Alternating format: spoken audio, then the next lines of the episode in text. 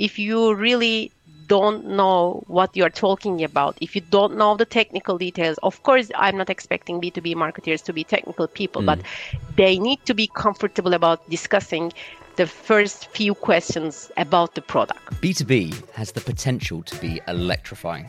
But the industry is paralysed by a culture of conservatism, scared stiff in a straitjacket of rational ideas. It's time for change. It's time to make B2B marketing visceral.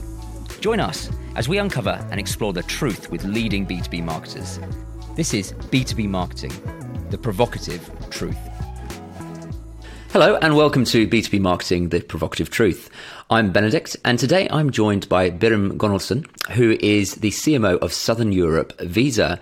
Birim, very welcome to the podcast. Thank you very much, Benedict. Thanks a lot for inviting me. It's great to be here. Now, I've introduced you as the CMO Southern Europe of Visa, but of course, I'm sure that only tells a fraction of the story. So, um, if you wouldn't mind, for the benefit of our audience, um, the floor is yours if you want to give a sort of 30 second introduction to who you are, what you're all about, and where you come from. Sure. I'm based in Istanbul from Turkey. I'm in marketing for more than 20 years now, and Visa is my fourth company, let's say, I have experience in FMCG, retail, and content, media content. So it is my first time in financial services and B2B marketing with the opportunity in Visa. Fantastic. And it's exactly because of that um, experience profile that we're going to have the conversation that we're going to have today. Um, I think that there is, you know, long standing um, preconception that all the best marketers come from B2C. And if you want to be a good B2B marketer, actually, it really, really helps if you started your career in B2C. But what I want to do as a sort of provocative truth actually is to say that I don't think that is quite fair, or I do, I think that is quite right. Um, and from my perspective, if we really look at B2B and we look at the sort of the complexities of it, being a good B2C marketer does not guarantee that you make a good B2B marketer. Is that something you'd agree with? Yeah, Absolutely. I fully agree with that because it's a challenge for B2C marketers to jump into a B2B world because there are many different dynamics. However, having said that, I always feel very comfortable to remind everyone who is interested in marketing the, the content that we are dealing with is human. And mm. even it is B2B, B2C, whatever name, whatever the creations that are coming in the near future as well, without the, without these um, explanations, we are dealing with people, and there are that's that's the core of marketing. So that helps a lot regardless of the territory you are working in. But of course there are challenges you need to be aware of when you are jumping from b2c to b2b absolutely. And i'm always interested because i think that there is I mean, I think there's a lot of preconceptions about B2B, some of which are perfectly fair and they absolutely deserve, and also some which, which are unfair. But there's definitely a sort of an idea that in B2B, um, there's no understanding of how to engage people as human beings. We're just constantly going on rational messaging rather than emotional messaging. Now, I think that there's probably um, somewhere in the middle is probably the truth. Mm-hmm, but mm-hmm. I'm interested from your perspective, coming from B2C into a B2B environment. Um, how sophisticated is that understanding of the need to engage an audience on a human level as well as a rational level? Uh, I'm in this business for almost five years, and it, this understanding is moving very fast because mm. I think B2B was associated too much with being black and gray you know it's not part of, it, it doesn't belong to the colorful world of marketing for example there are no events like Effies or any fancy prizes great award rewarding nights and that kind of engagement so it's always a kind of limited space with too much data focus too much rational thinking and too much assumptions however mm. in time we are coming to a point that there are many, many common things between B2B and B2C. If you put the customer at the center of everything coming from B2C, it it's full, it's the same flow for B2B because for B2B you put the center a different target audience, but still as a starting point, putting these new target audiences in the core of your business is a super great plus. So there, these communities are evol- evolving very fast because human mm. is human, regardless of consumer, regardless of a more sophisticated target audience. But of course, when you're in B2B marketing, it is like you're talking to executives, you're talking with procurement people, you're talking with technical experts, and you always have this assumption and perception that only data will convince them, which I yeah. find a little bit provocative because it is not true. So, how have you managed to shift those perceptions? I mean, I, I, would love it if almost if you could tell me the story of you walking into the room and you were faced with, well, the data is saying this, and you persuaded them otherwise. But I'm really interested. What arguments did you use to convince some of those stakeholders who would have been so convinced that a data led, rational approach was the way to go? You need to start doing your homework very well which starts mm-hmm. with understanding this target audience because as i mentioned these are executives that, who will make the decisions and who wants to be super comfortable about whatever product or you are mm. your service you are bringing in the game that, that's the most important part before you start your conversation so understand what they need and make sure whatever you are offering to them is ticking the boxes in terms of needs and priorities so this mm-hmm. is super common with understanding the consumer but you here the difference is you need to be more focused and going into more deeper understanding of the target audience because you are talking with a much limited group with a special yep. focus on technical details so that's mm. that's super important and you need to be prepared mentally for longer sales cycle. So it is not mm-hmm. like you're running a campaign and you get the result in one month. You you see the uh, you see the increase in your sales or you see the change in the behavior in a few months and then you rerun it you shift it a little bit and then you see another wave of results. That's not the case. You need to take your time and mentally if you're part of this selling journey you need to be prepared to get much longer cycles and conversations and further questions. And here there are two things that helps a lot which was my very wrong assumption before going into this area. Um, there is no storytelling in b2b there is no emotions. Nobody is interested in anything creative. They don't care about any kind of ca- campaigns. Mm. forget this. This is super wrong. This is the these are the list of things that you should not assume about b2b marketing. Because mm. when you're talking to people um, attention span is getting shorter and shorter, similar to the consumer. So if you keep a presentation of 30 slides only with data, after the second slide, you are already perceived as a boring person. So you just give me the numbers, and if I my brain starts to find some errors, mistakes in your presentation because you drive me to a to a route that only thinks about the facts.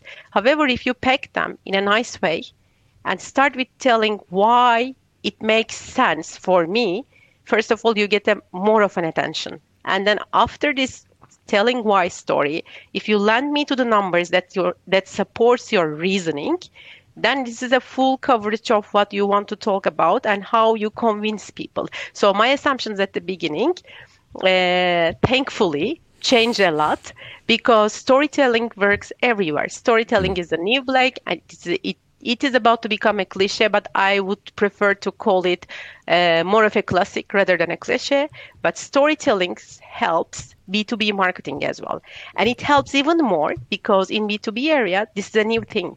Mm-hmm. For the after probably so many years, B2B marketers are feeling more and more comfortable about first telling to their organizations, hey guys, this product is only about, not only about the numbers and results. Of course, its performance is great and we love it. However, these people also will use this product or services to their cust- for their customers. So we need to tell them the full picture about the emotion, storytelling, and the facts, and let's we need to help them when we are selling the product for their resale to whatever their whoever their audience is. So at that part, I think emotion storytelling, understanding the target audience well, adding a bit flavor of creativity in the in, in those discussions helped a lot. And I mean, from from my perspective, I think that there is there's huge amount of progress in terms of realizing the importance of storytelling. But like, mm-hmm. it still amazes me about how many brands I'm I'm going to be sort of rude here are just churning out absolute shit when it when you really look at like the type of content that they are they are doing. There's there, there is no storytelling to it. Um, there is certainly no commitment to sort of good quality creative or, or design. Indeed. And I, I just find it I find it surprising because actually the argument is so intuitive for why storytelling is important and i think that you hit upon it when you sort of talked to you related it to the idea of a presentation now we have all been through within our working careers presentations whether it's from colleagues or external providers some of which have a storytelling element. The slides look nice and you're taken on a journey. And those are the ones that you remember positively. And they're also the ones that you understood a lot better. And equally, you've been through those presentations which are just an absolute mess and it's just numbers or whatever it is. And the emotional reaction you have to that is extremely negative. But even more so, I can't remember the first thing that has been said. So therefore, actually, it's it's completely ineffective. And I think that thinking about thin, things in that relatable sort of term is such a convincing argument. I told um, I, I call them uh, sorry for interruption, Benedict, yeah, but yeah, I call fine. these kind of presentations like uh, reports with a voiceover rather than a presentation. Yeah, I mean, I think to be honest, you're being generous even with that description. But um, but one thing I just wanted to sort of pick up on because I think that it's the, the, heart of good good work and certainly work that um, engages people on that sort of emotional level, as you've rightly said, is about doing your research understanding them as as as humans. Now, clearly, within B2B, that buying decision is so much more complicated. There are m- numerous different stakeholders involved in it. As you've described, it goes over a longer period of time. What have you found to be most effective in terms of being able to really get that sort of nuanced emotional understanding of, of your audience? What techniques mm-hmm. have you used?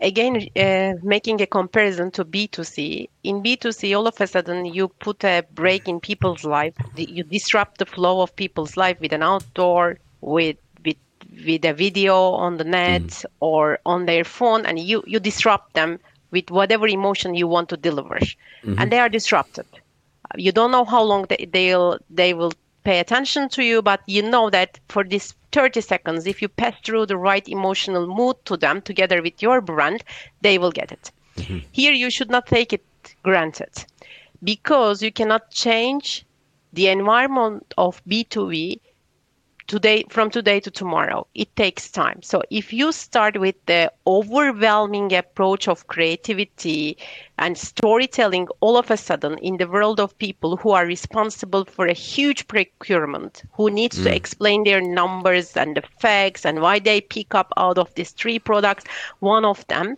you need to be realistic and first of all, you need to have in mind as a priority that you are there to support them when they are making their decision.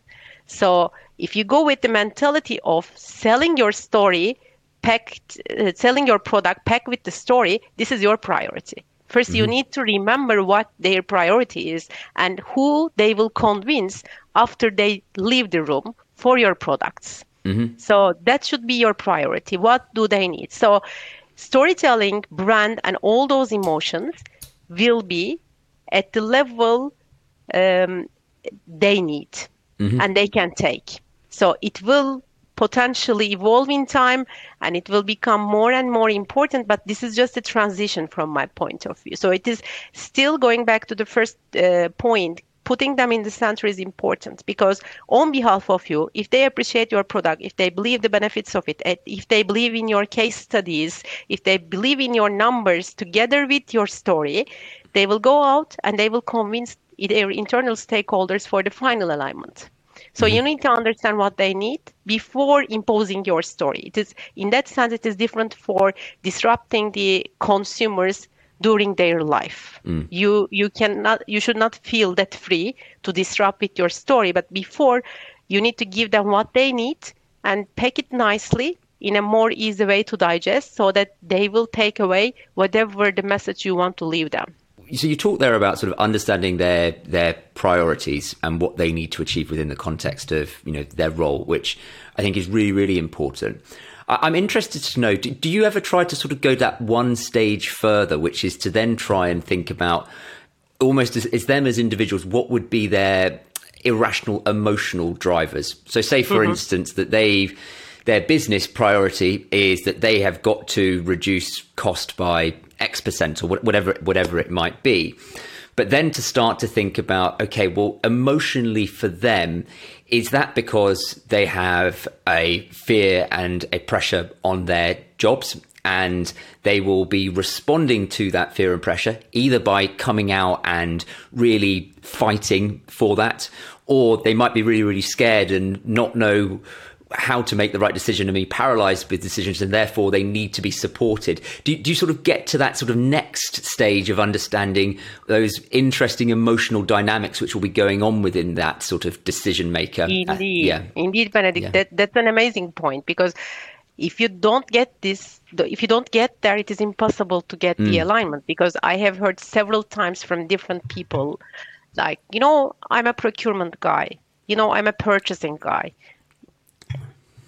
for example, what does it stand for? Yeah. If you hear it for the first time, okay, I'm a marketing lady. So what is the message here? But there is a message here, and it mm. gives a lot of clue about the position that person is experiencing at that moment. When they say these kind of things, you need to follow the clues because it is like again understanding more and more your target audience. Even the decision maker if the decision maker is with the company for more than a certain amount of period or first experience involved in such a big decision for a for choosing a product makes a difference. Because if somebody is making a decision or part of the decision for the first time in in the company that's a big stress for this person. Mm. Much more stress than any person who was experienced and proved to be successful in that company because he already or she already built a trust in the company. Yeah. But the other person, if you're dealing with a with the first experience, it is it is extremely important for this person because this person needs to prove himself or herself that he is a good procurement purchase uh, person.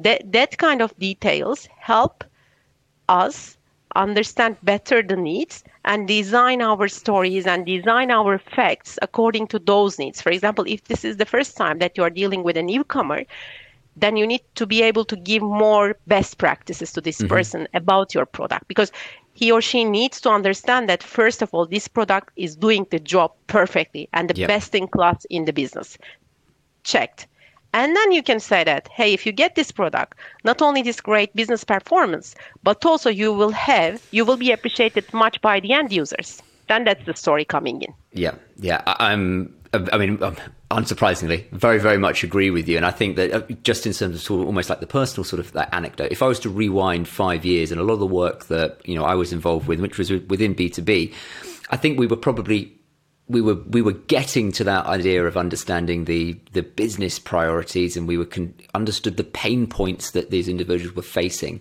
But what we've really made the progress in the past 5 years is to go that extra stage which we've just been discussing really think about those emotional drivers of the audience. And once you actually identify the emotional those emotional drivers you're really clear on what their experience is. It becomes so much easier both in terms of the strategy you take but then also the creative that you sort of produce to resonate very directly with them mm-hmm. and trigger them to take the the action or behavior that you're you're so looking for. So, I mean, I think it's so so important to invest that time in in developing that sort of understanding. Yeah, and the relation at the same time, because while you are working on these emotions and trying to understand your target audience, you build a relation, which yeah. is also very valuable because a trust based relation is not helping you only for one meeting, but it helps you to build the connections with that uh, company on a long term basis. And it is really important to keep it from the beginning. And one thing, maybe, if I may, about the emotions, sometimes that what I find very helpful is to explain the emotions of the end users to the B2B audience, because mm-hmm. that's also an element missing in their uh, approach.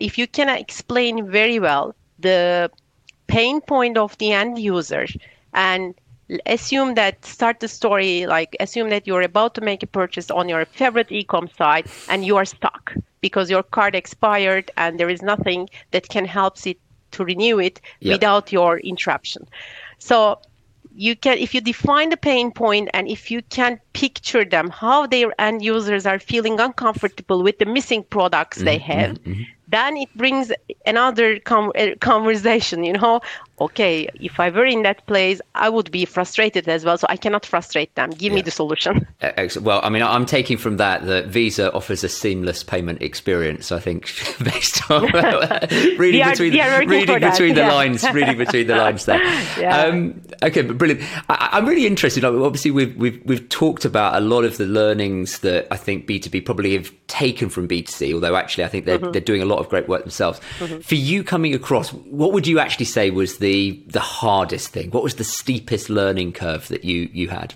Actually, a few things. First one is the complexity. Mm-hmm. Uh, of the B2B processes because it changes from one company to another and you need to be aware of all of them. So you cannot assume that I'm that I learned the process. This is the process of that specific company, and you need to be adjust. You need to adjust yourself to the process of another company in order to be successful into in B2B sales. You need to be more aware of decision making process with with a lot of details as mm. we discuss. And this is also a pretty new thing because when you have your mass consumer research, you get the insight you drive the campaign you get the results so you don't you don't customize that much. Here you are talking about individuals mm-hmm. as a target audience. So this is also important. And last but not least, I would say the third point is you really need to understand the business. I, I don't I, I don't want to mention it only specific to B2B, but for sure B2B more than the B2C cons- uh, marketeers. But here, if you really don't know what you're talking about, if you don't know the technical details, of course, I'm not expecting B2B marketers to be technical people, mm. but they need to be comfortable about discussing the first few questions about the product. Okay, after a certain level, it's a super technical detail, but until then, you need to be comfortable about having a conversation around your product or service confidently in front of your audience. So you cannot rely on the technical guys all the time, or you cannot rely on the product people. You need to be very confident about what you are talking about, yeah. and that was a challenge because you need to invest your time to learn these details. I, I, I agree with that. I think that is one of actually the fundamental differences. There's, oh, well, you rightly said about the complexity of the the buying process, which I think is is different, but also I think that it's incumbent on B two B marketers to have probably a more sophisticated understanding of the industry. And by very nature of a lot of those B2B sort of industries, there's a lot more complexity in terms of actually mm-hmm. the trends which are are shaping that. Um, and mm-hmm. the products are more technical as well. So I completely agree. Um, and my, my penultimate question. Um, I'm just wondering, uh, now that you've been in both camps, you've been B2C, you've been B2B, we started the, the conversation talking about what B2B could learn from B2C.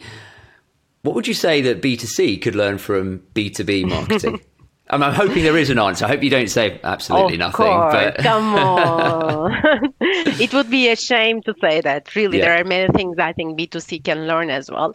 Um, first, I must say B2C is talking a lot about being data driven mm-hmm. and putting a lot of efforts and marketing the data driven marketing capabilities very well. Mm-hmm. So B2C is claiming that I'm already data driven. You are not, guys. You still have room for improvement. So look at how we are doing B2B marketing. This is a definition of doing data driven marketing. So that's that's an important learning mm-hmm. point because there is still room data driven marketing doesn't mean that you have a lot of data. It means that are you capable of reflecting it into the business results through the products through the services etc etc so having the data is not being a data driven marketing company. Mm. but in b2b it is not optional. If you don't have the data if you don't have the case studies if you don't have the results you don't have a conversation. This is a very bold and important learning point from b2b to b2c uh, the second one as important. I mentioned it slightly but i want to highlight here. Uh, best practice sharing.